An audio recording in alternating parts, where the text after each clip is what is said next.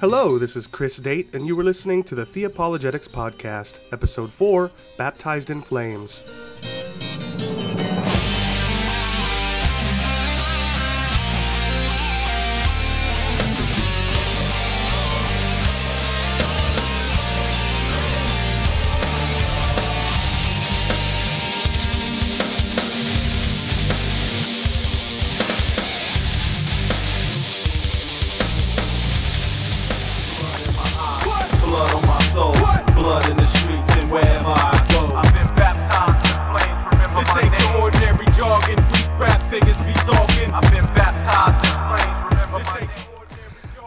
This episode is baptism in the Holy Spirit. This will be a follow up to episode 2, in which we discussed water baptism and whether that's something that's required for salvation. But it will also serve to address the view held by Pentecostals and Charismatics concerning baptism in the Holy Spirit. And we're going to get into all of that in just a minute. But first, I wanted to say a few things. First, I want to thank Cy Ten Bruggencate for he- appearing on my show in the previous episode. I immensely enjoyed the interview. I got a lot out of it, and I've already gotten feedback from friends saying the same thing. So thank you so much, Cy, and I'm looking forward to having you on a future episode to discuss some of the things that we've talked about privately. Also, I have some exciting news to share, or at least uh, news that's exciting to me. Um, those of you who know me know that I prefer my Zune to the iPod, most particularly the software that allows you to sync music and podcasts between the device and the computer. I hate iTunes, but um, I love my Zune, and with that in mind, I'm excited to say that my podcast is now available in the Zune Marketplace.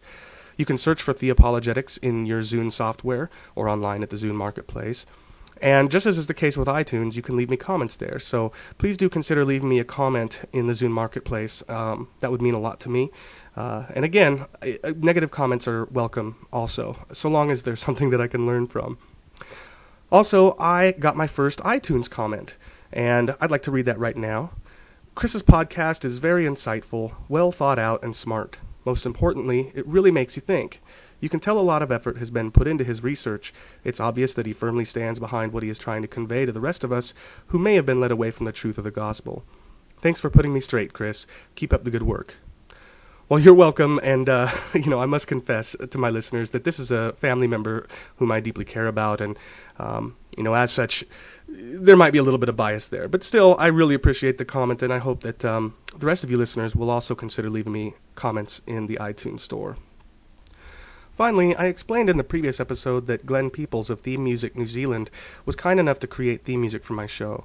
I want to thank Glenn so much for doing that for me. Um, and also, uh, this has allowed me to create a promo for my show, which I'm hoping that my podcaster friends will consider playing in their shows.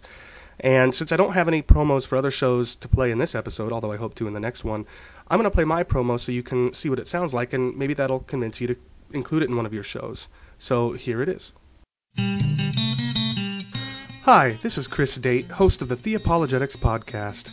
Theology and apologetics aren't just for pastors, philosophers, and PhDs, they're for the average Joes in the pews like me, too. Join me as I discuss a wide variety of theological issues and show how a proper biblical worldview can help defend the historic Christian faith from its critics. Search for Theopologetics at the iTunes Store, the Zune Marketplace, or visit us online at theopologetics.podbean.com.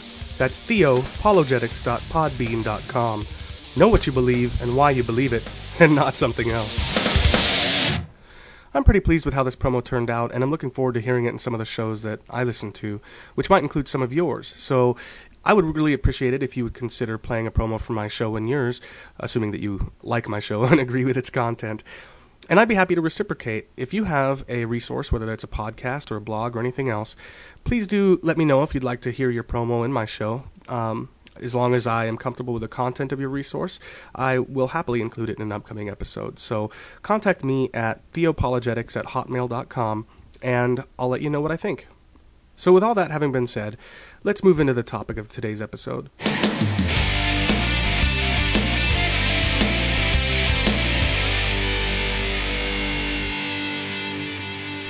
After I published episode 2, I continued my debate with my friend about the necessity of water baptism at his blog. And there, as well as in my podcast episode, I pointed him to the Gentiles in Acts chapter 10 who received the Holy Spirit before being baptized in water. I claimed, based on that, that they were saved before being baptized, and, uh, you know, I, I thought that that was proof against his view. he responded, though, that no, they weren't actually saved until they were baptized. They had merely received the Holy Spirit. So I pointed him to passages such as 2 Corinthians chapter 5, 2 Corinthians chapter 1, Romans chapter 8, and Ephesians chapter 1, which show that the Holy Spirit is a promise that we have in fact been saved. He is a pledge of resurrection. He's a promise of redemption. He seals us in Christ, and he testifies within us that we are children of God. It seemed clear then that these Gentiles were in fact saved prior to water baptism. And Peter, in the next chapter, in chapter 11, connects their experience with baptism in the Holy Spirit. Now, I was surprised when he responded that the Gentiles did experience the baptism in the Holy Spirit, but that that was different from the saving indwelling of the Holy Spirit. He claimed that baptism in the Holy Spirit is a, an, a special empowering, you know, a, that manifests itself in spiritual gifts like tongues, and that the uh, baptism of the Holy Spirit was given to the apostles and to some of the early, uh, some of the others in the early generation of believers, but that this died out with them. This, it turns out, is similar to a view held by Pentecostals and Charismatics. These groups also claim that baptism in the Holy Spirit is different from the indwelling of the Holy Spirit. But unlike my friend, they claim that it's for believers today as well. They teach that we are indwelt by the Holy Spirit upon saving belief, but that sometime after that we have the ability or the option to undergo a special second work of the Holy Spirit that they call baptism in the Holy Spirit, which empowers us in a special way with gifts like tongues. Although my friend and these groups disagree about whether or not baptism in the Holy Spirit is for us today, they do agree about the nature of baptism in the Holy Spirit, and so I'm going to address them together. Whereas they view baptism in the Holy Spirit as different from the saving indwelling of the Holy Spirit, I believe that the biblical position is that they're, in fact, one and the same. Baptism in the Holy Spirit did not disappear with the New Testament church, nor is it something that's different from the indwelling of the Holy Spirit. Rather, every true believer has been baptized in the Holy Spirit, who seals us in Christ and testifies that we are children of God, and manifests himself through spiritual gifts.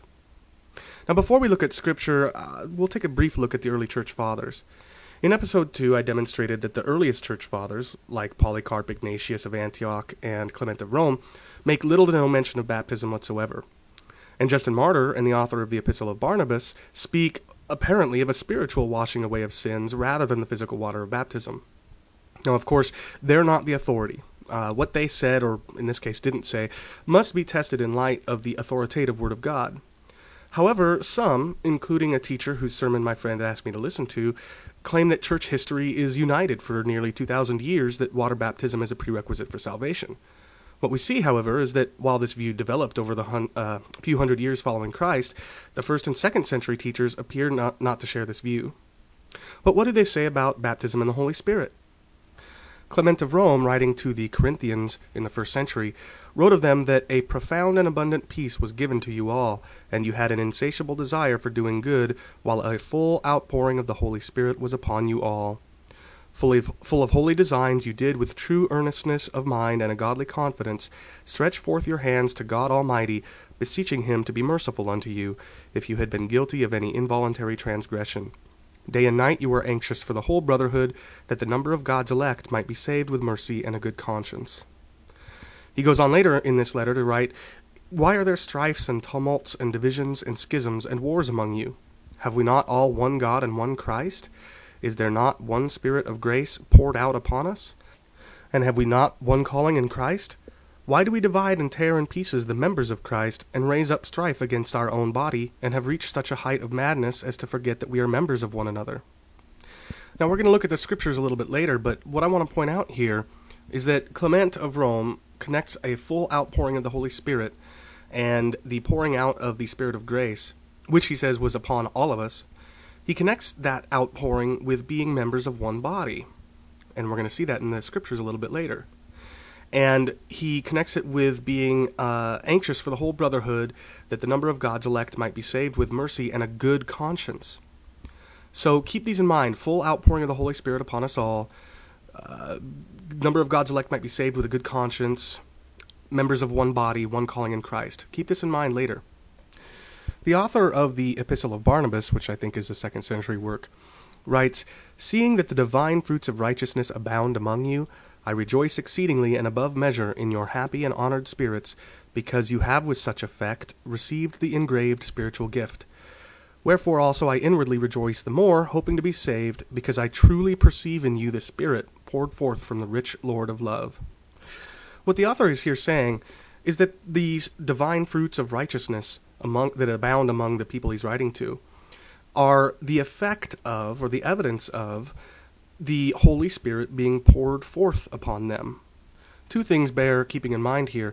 First, there's no connection made between the pouring forth of the Holy Spirit and uh, tongues or anything like that. And furthermore, there's no indication that this is some sort of special empowering that happens to some saved Christians and not others. Second of all, we see that this work, written in the second century, suggests that this pouring forth of the Holy Spirit is not something that ceased with the dying of the first apostles. Now, you might ask yourself at this point what relevance these words have to baptism in the Holy Spirit, since neither author mentions it uh, explicitly. But keep in mind that they both use the phrase pouring out or pouring forth of his Spirit, and we'll, we'll make this connection clearer when we get into the biblical text, but suffice it to say for now that in Acts chapter 2, at Pentecost, the apostles recognize what happens to them as the pouring forth of the Holy Spirit. And from the previous chapter, as well as in uh, later chapters in Acts, we see that this is, in fact, baptism in the Holy Spirit. These early church fathers then viewed baptism in the Holy Spirit not as something that died out with the earliest generation of believers, uh, not as a special empowering above and beyond the saving indwelling of the Holy Spirit, but rather the saving indwelling of the Holy Spirit that we all experience that manifests itself in righteousness and unity and in other spiritual gifts. Now, again, this doesn't mean that my friend is wrong when he believes that baptism in the Holy Spirit died out with the early generation of believers. Nor does it prove uh, Pentecostals and Charismatics and my friend wrong when they view baptism in the Holy Spirit as something separate from, uh, above and beyond, the saving indwelling of the Holy Spirit. For that, we'll turn to Scripture in a moment, but I want to illustrate at this point just that the early church history cannot be pointed to in support of this view of baptism in the Holy Spirit that sees it as something different from the saving indwelling of the Holy Spirit. The question that we need to ask then is whose view does Scripture support? Does it support the teaching of these early church fathers in the first and second centuries who viewed baptism in the Holy Spirit as the indwelling of the Holy Spirit? Or does it support this view that they are two different things? Let me start by giving what I think is the biblical case made by proponents of this view. Their case begins by demonstrating that the apostles had the indwelling of the Holy Spirit before Pentecost. In John chapter 20 verse 22, after his resurrection, Jesus breathed on them and said to them, "Receive the Holy Spirit." Similarly, in Matthew 10:19 to 20, Jesus tells his disciples, "When they hand you over, do not worry about how or what you are to say, for it will be given you in that hour what you are to say, for it is not you who speak, but it is the Spirit of your Father who speaks in you." So the disciples appear to have had the Holy Spirit inside them already, and yet in Acts chapter 1 verses 4 and 5, Jesus says to them, Wait for what the Father had promised, for you will be baptized with the Holy Spirit not many days from now. This harkens to Matthew 3:11 where John says, I baptize you with water for repentance, but he will baptize you with the Holy Spirit and fire. This baptism occurs at Pentecost in Acts chapter 2 verses 2 to 4 where suddenly there came from heaven a noise like a violent rushing wind, and there appeared to them tongues as of fire distributing themselves, and they were all filled with the Holy Spirit, and began to speak with other tongues as the Spirit was given them utterance. That this was, in fact, the baptism in the Holy Spirit that was promised them is clear from Acts chapter 11. In verses 15 through 17, Peter speaks of what happened to the God-fearers, or Gentile converts to Judaism, in the previous chapter, where the Holy Spirit fell upon them and they spoke in tongues. Uh, and he connects this with the same gift Peter and the other apostles were given and says that this was them being baptized in the Holy Spirit. So Jesus' disciples had the indwelling of the Holy Spirit before Pentecost, but at Pentecost were given what they were promised the baptism of the Holy Spirit. Jesus appeared to the Apostle Paul when he was still Saul and blinded him for three days. Such a miraculous appearance and demonstration of power certainly produced in Saul saving belief in Christ, but it wasn't until three days later that Ananias lays hands, uh, his hands on Saul, telling him to be filled with the Holy Spirit. The case continues by demonstrating that this was also the experience of the other believers as well. In Acts chapter 8, verses 12 to 17, the Samaritans received the word of God and believed Philip and were baptized. Yet Peter and John came and prayed that they would receive the Holy Spirit, for he had not yet fallen on any of them. It's not until Peter and John uh, lay hands upon the Samaritans that they receive the Holy Spirit. So they, like the apostles, believed and were saved, and only later experienced the baptism in the Holy Spirit. Similarly, in Acts chapter 19, Paul asks some Ephesians if they received the Holy Spirit when they believed. Uh, and were and were baptized in John's baptism. They respond that no, they hadn't, and so Paul baptizes them in Jesus' name and lays hands on them, and it's at that point that the Holy Spirit comes on them, and they begin speaking with tongues and prophesying. So the Samaritans and the Ephesian Gentiles clearly believed and were saved, but at some point thereafter are gifted with baptism in the Holy Spirit which, as was the case also with the apostles and the God-fearers, manifested itself in the speaking of tongues. This is the case for viewing baptism in the Holy Spirit as being different from the saving indwelling of the Holy Spirit, uh, as best I can give it anyway. If you're listening and believe I've left anything out, please contact me and I'll follow up in a future episode. As I explained in episode 2, I don't want to present this view poorly and then refute a poor representation of the position. As it stands, though, these are the passages I've seen used to defend this view, and it is my contention that while on the surface these might seem to support the view shared by my friend, Pentecostals and Charismatics, a closer look at these texts and others reveals that this is not the case. And I want to begin by taking a closer look at Acts chapter 2 on the day of Pentecost, in which, as we've seen, the apostles being filled with the Holy Spirit is the baptism in the Holy Spirit they had been promised. Seeing the apostles speak in various tongues, the Jews ask, What does this mean? Peter responds, beginning in verse 16, saying, This is what was spoken of through the prophet Joel. And it shall be in the last days, God says, that I will pour forth of my Spirit on all mankind, even on my bond slaves, both men and women. I will in those days pour forth of my Spirit, and they shall prophesy. As an aside, remember when I quoted Clement of Rome in the Epistle of Barnabas, in which the author spoke of the pouring forth of God's Spirit?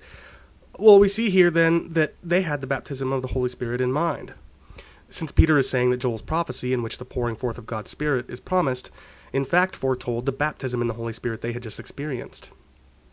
Now, this prophecy was originally made in a time when the gifts of the Holy Spirit were restricted only to certain individuals like Moses, uh, the judges, and the prophets. And as one example of this, we can look at Numbers chapter 11. In verses 16 to 17, God says to Moses, Gather for me seventy men from the elders of Israel then I will come down and speak with you there, and I will take of the Spirit who is upon you, and will put him upon them. In verse 25, he took of the Spirit who was upon Moses, and placed him upon the seventy elders, and when the Spirit rested upon them, they prophesied. In verse 28, Joshua complains that two of those elders continued prophesying, and Moses responds in verse 29, saying, Would that all the Lord's people were prophets, and that the Lord would put his Spirit on all of them. So Joel's prophecy of a future baptism in the Holy Spirit which began at Pentecost, foretold of a time in which, unlike when it was originally written, the Holy Spirit and the manifestation of gifts would be given to all God's people, not just certain elders and leaders within God's community. As Joel records, God is saying, I will pour forth of my Spirit on all mankind, and your sons and your daughters shall prophesy, and your young men shall see visions, and your old men shall dream dreams. Even on my bond slaves, both men and women, I will in those days pour forth of my Spirit. Hence, in Acts chapter 2, 38 to 39, Peter says to all the Jews in attendance, You will receive the gift of the Holy Spirit, for the promises for you and your children, and for all who are far off as many as the Lord our God will call to himself. Furthermore, what we see in Acts chapter 8, 14 to 17 is a broadening of the baptism in the Holy Spirit from all Jewish believers in Christ to Samaritan believers in Christ as well. And then in Acts chapter 10, 44 to 47, we see a further broadening of the baptism in the Holy Spirit from all Jewish and Samaritan believers in Christ to all Gentile converts to Judaism as well. And then in Acts chapter 19, 1 to 7, we see a still further broadening of the baptism in the Holy Spirit, from all Jewish, Samaritan, and God fearing Gentile believers in Christ to all Gentiles not already converted to Judaism as well. So, what we see in the account of Acts is this prophecy of Joel coming to full fruition. The outpouring of God's Spirit unto manifestation of gifts, once limited only to special leaders within the Israelite community, is increasingly given to all believers in Christ, all God's people. I mentioned earlier a sermon that my friend had asked me to listen to, and in it the speaker claimed that water baptism was the sign that Gentiles were welcomed into the community of God through Christ. But that's not really the case, as we've seen. It is the baptism in the Holy Spirit that proved as this sign. As Peter said in Acts chapter 10, 47, surely no one can refuse the water for these to be baptized who have received the Holy Spirit just as we did, can he? And again in Acts chapter 11, verse 17, if God gave to them the same gift as he gave to us, also after believing in the Lord Jesus Christ, who was I that I could stand in God's way? So, the, the point that I'm making here is that baptism in the Holy Spirit is not something experienced by only some within the Christian community. For if it were, there would be no real difference between how the Spirit operated in the Old Covenant community and how he operates in the New Covenant one. Rather, baptism in the Holy Spirit is for all of God's people through Christ. And how joyous Moses would be if he were alive today to see, as that for which he longed, the Lord put his Spirit upon all the Lord's people.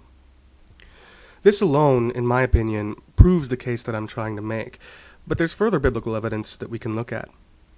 There are two things common to most of these examples of baptism in the Holy Spirit.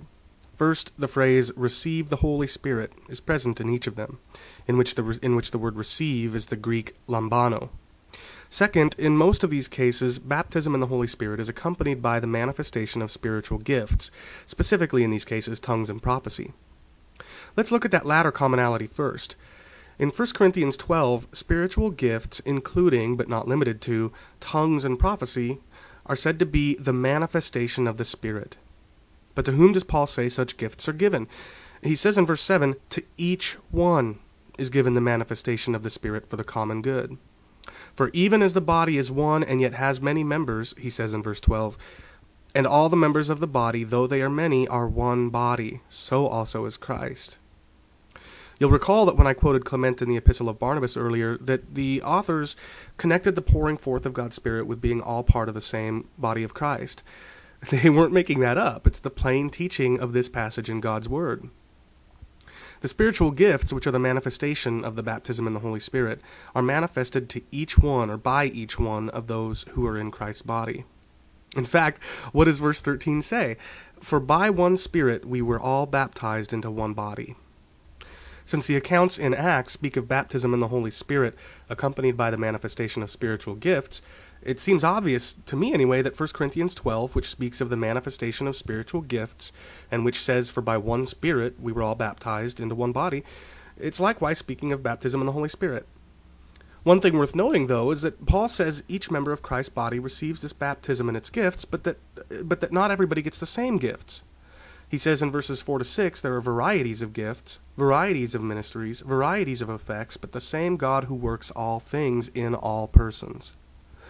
To one, he says in verse 8, is given the word of wisdom through the Spirit, and to another the word of knowledge according to the same Spirit, to another faith by the same Spirit, and to another gifts of healing by the one Spirit, and to another the effecting of miracles, and to another prophecy, and to another the distinguishing of spirits, and to another the various gift, uh, kinds of tongues, and to another the interpretation of tongues. But one and the same Spirit works all these things, distributing to each one individually, just as he wills. This is important because when faced with this clear biblical teaching that the baptism in the Holy Spirit is something every believer in Christ experiences, one might ask, well, why didn't I speak in tongues like those in Acts? Well, the simple answer, based on these Paul's words, is that the Spirit chose to give the gift of tongues to those believers, but different gifts to you. Now, verse 13, which says, By one Spirit we were all baptized into one body, goes on to say, We were all made to drink of one Spirit. Now look what Jesus said in John chapter 7, 37 to 39. If anyone is thirsty, let him come to me and drink. He who believes in me, as the scripture said, from his innermost being will flow rivers of living water. And John records that this Jesus spoke of the Spirit, whom those who believed in him were to receive. For the Spirit was not yet given, because Jesus was not yet glorified. Coming to Jesus and drinking is what those who believe in him do, and refers to the receiving of the Holy Spirit. And this leads us into the first commonality I mentioned between the accounts in Acts. Uh, each of them use or speak of receiving the Holy Spirit. So let's look then at the passages I men- mentioned at the beginning of the episode, which speak of what the Holy Spirit's indwelling means for the believer. Romans 8:16 says, "The Spirit himself testifies with our spirit that we are children of God." But look what it says in the verse immediately before it. You have received a spirit of adoption as sons. And here the word receive is the same Greek word we looked at before. In verses 9 through 11, Paul speaks of the Holy Spirit dwelling inside us. So, receiving the Holy Spirit, which in the accounts in Acts is baptism in the Holy Spirit, is here in Romans said to be the saving indwelling of the Holy Spirit. In 2 Corinthians 5 4 to 5, Paul says, God gave to us the Spirit as a pledge that what is mortal will be swallowed up by life. That word gave is the Greek didomi, which appears also in Matthew chapter 7 7 to 8, in which Jesus says, Ask and it will be given to you, and everyone who asks receives. This word received, the Greek lambano, and this word give, the Greek didomi, are connected with one another. So, when Paul says God gave to us the Spirit as a pledge, that corresponds to us receiving the Holy Spirit. Now look at 2 Corinthians chapter 1 verses 21 to 22 where Paul writes, "He who establishes us with you in Christ and anointed us in God, who also sorry, he who establishes us with you in Christ and anointed us is God, who also sealed us and gave us the Spirit in our hearts as a pledge. Again, gave us the Spirit corresponds to receiving the Holy Spirit, and we're told here that He is a promise we've been sealed in Christ. Ephesians chapter 1 verses 13 to 14 says, "In him you also, after listening to the message of truth, have uh, the gospel of your salvation, having also believed, you were sealed in him with the Holy Spirit of promise, who is given as a pledge of our inheritance." So yet again, given the Holy Spirit of promise corresponds to receiving the Holy Spirit and says it is a pledge of our inheritance. You see, Scripture knows nothing of a difference between the indwelling of the Holy Spirit experienced by every saved believer and baptism in the Holy Spirit under the manifestation of spiritual gifts. The Bible teaches very clearly that these are one and the same. Every genuine believer in Christ has received the baptism in the Holy Spirit and manifests various spiritual gifts. The Bible speaks clearly and loudly about this, but what are we to make of the passages brought up in the positive case for viewing baptism in the Holy Spirit as something different? Well, before we look at those, I want to follow up briefly to episode 2. You see, what the Bible says about uh, baptism in the Holy Spirit means that when we find the word baptism in the epistles, we cannot simply assume that water baptism is what's in view. When uh, in 1 Peter 3:21, the author says baptism now saves you, we cannot simply assume that physical water baptism is what's in view. The verse goes on to say that the baptism spoken of is not the removal of dirt from the flesh, but an appeal to God for a good conscience. Now, remember that this was the connection made by Clement of Rome between the pouring forth of God's Spirit and being saved with mercy and a good conscience. Now, one might object, saying that Peter says the water of Noah's flood symbolized the baptism he's speaking of. But as, as we've already seen, Jesus uses living water as a symbol for receiving the Holy Spirit. So there's no reason to think Peter has water baptism in view. Instead, the more biblically consistent understanding is that he has baptism in the Holy Spirit in view, the receiving of the Holy Spirit which saves us. Romans chapter 6, 3 to 4 says, All of us who have been baptized into Christ Jesus have been baptized into his death, and we have been buried with him through baptism into death. There's no justification for assuming that water baptism is in view here, but since baptism in the Holy Spirit is the saving indwelling of the Holy Spirit, as we've seen, it makes sense to understand that here, especially given that we have not literally been buried with Christ. Galatians chapter 3 verse 27 says, "All of you who were baptized into Christ have clothed yourselves with Christ." Again, baptism in the Holy Spirit is the saving indwelling of the Holy Spirit through faith in Christ, so it seems likely that what's in view here, given also the fact that we haven't literally clothed ourselves with Christ, uh, and since there's no justification for assuming water baptism. In Colossians chapter 2 verses 11 to 12, it says that we were buried with him in baptism, and again, we have no justification for assuming water baptism is in view here. But given that the verse immediately before this one speaks of a spiritual circumcision symbolized by physical circumcision, it seems obvious that the baptism in view here is a spiritual one, symbolized by physical water baptism. Now, were the apostles indwelt by the Holy Spirit before Pentecost? Uh, we looked at John 20, 22 earlier, where Jesus breathed on them and said to them, Receive the Holy Spirit. Yeah, okay, so he breathed on them. And? Does it say that they did, in fact, receive the Holy Spirit? No, it doesn't. But this does seem to be the same account told slightly differently by Luke. In chapter 24 of his gospel, in verse 49, Jesus says, I am sending forth the promise of my Father upon you, but you are to stay in the city until you are clothed with power from on high. And this seems to correspond to Acts 1 4, where he commanded them not to leave Jerusalem, but to wait for what the Father had promised. So, no, in John 20 22, the apostles do not receive the Holy Spirit. They are merely promised him, and they do not receive it until Pentecost. Similarly, in Matthew 10, verses 19 and 20, when Jesus says, It is not you who speak, but it is the Spirit of your Father who speaks in you, nothing in the text says that they had the Spirit inside them at that time. Jesus speaks of things that will happen to them in the future, when they will experience persecution, as we see throughout the book of Acts. As for the Samaritans in Acts 8, we're told they received the word of God and believed Philip preaching the good news, but as we've seen, the baptism in the Holy Spirit was given incrementally to an increasingly wider body of believers, as a sign that they were welcome into God's community through faith in Christ.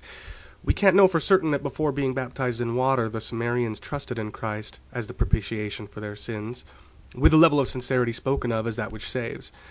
However, even if they did, God had not yet indicated through baptism in the Holy Spirit that non Jews were able to be saved through faith in Christ, until Peter and John were present to witness it. When they were baptized in the Holy Spirit, that was when they became saved.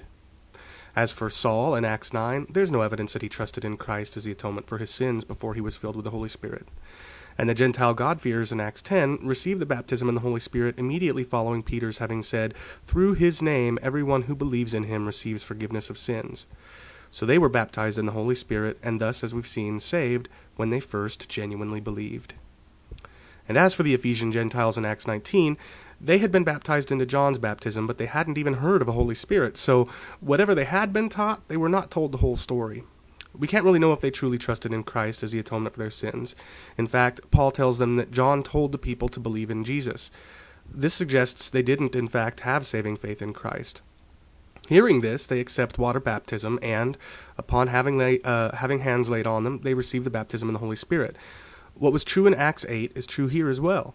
God poured out the Holy Spirit upon them to further broaden the Christian community as a sign that Gentiles not previously converted to Judaism were welcome.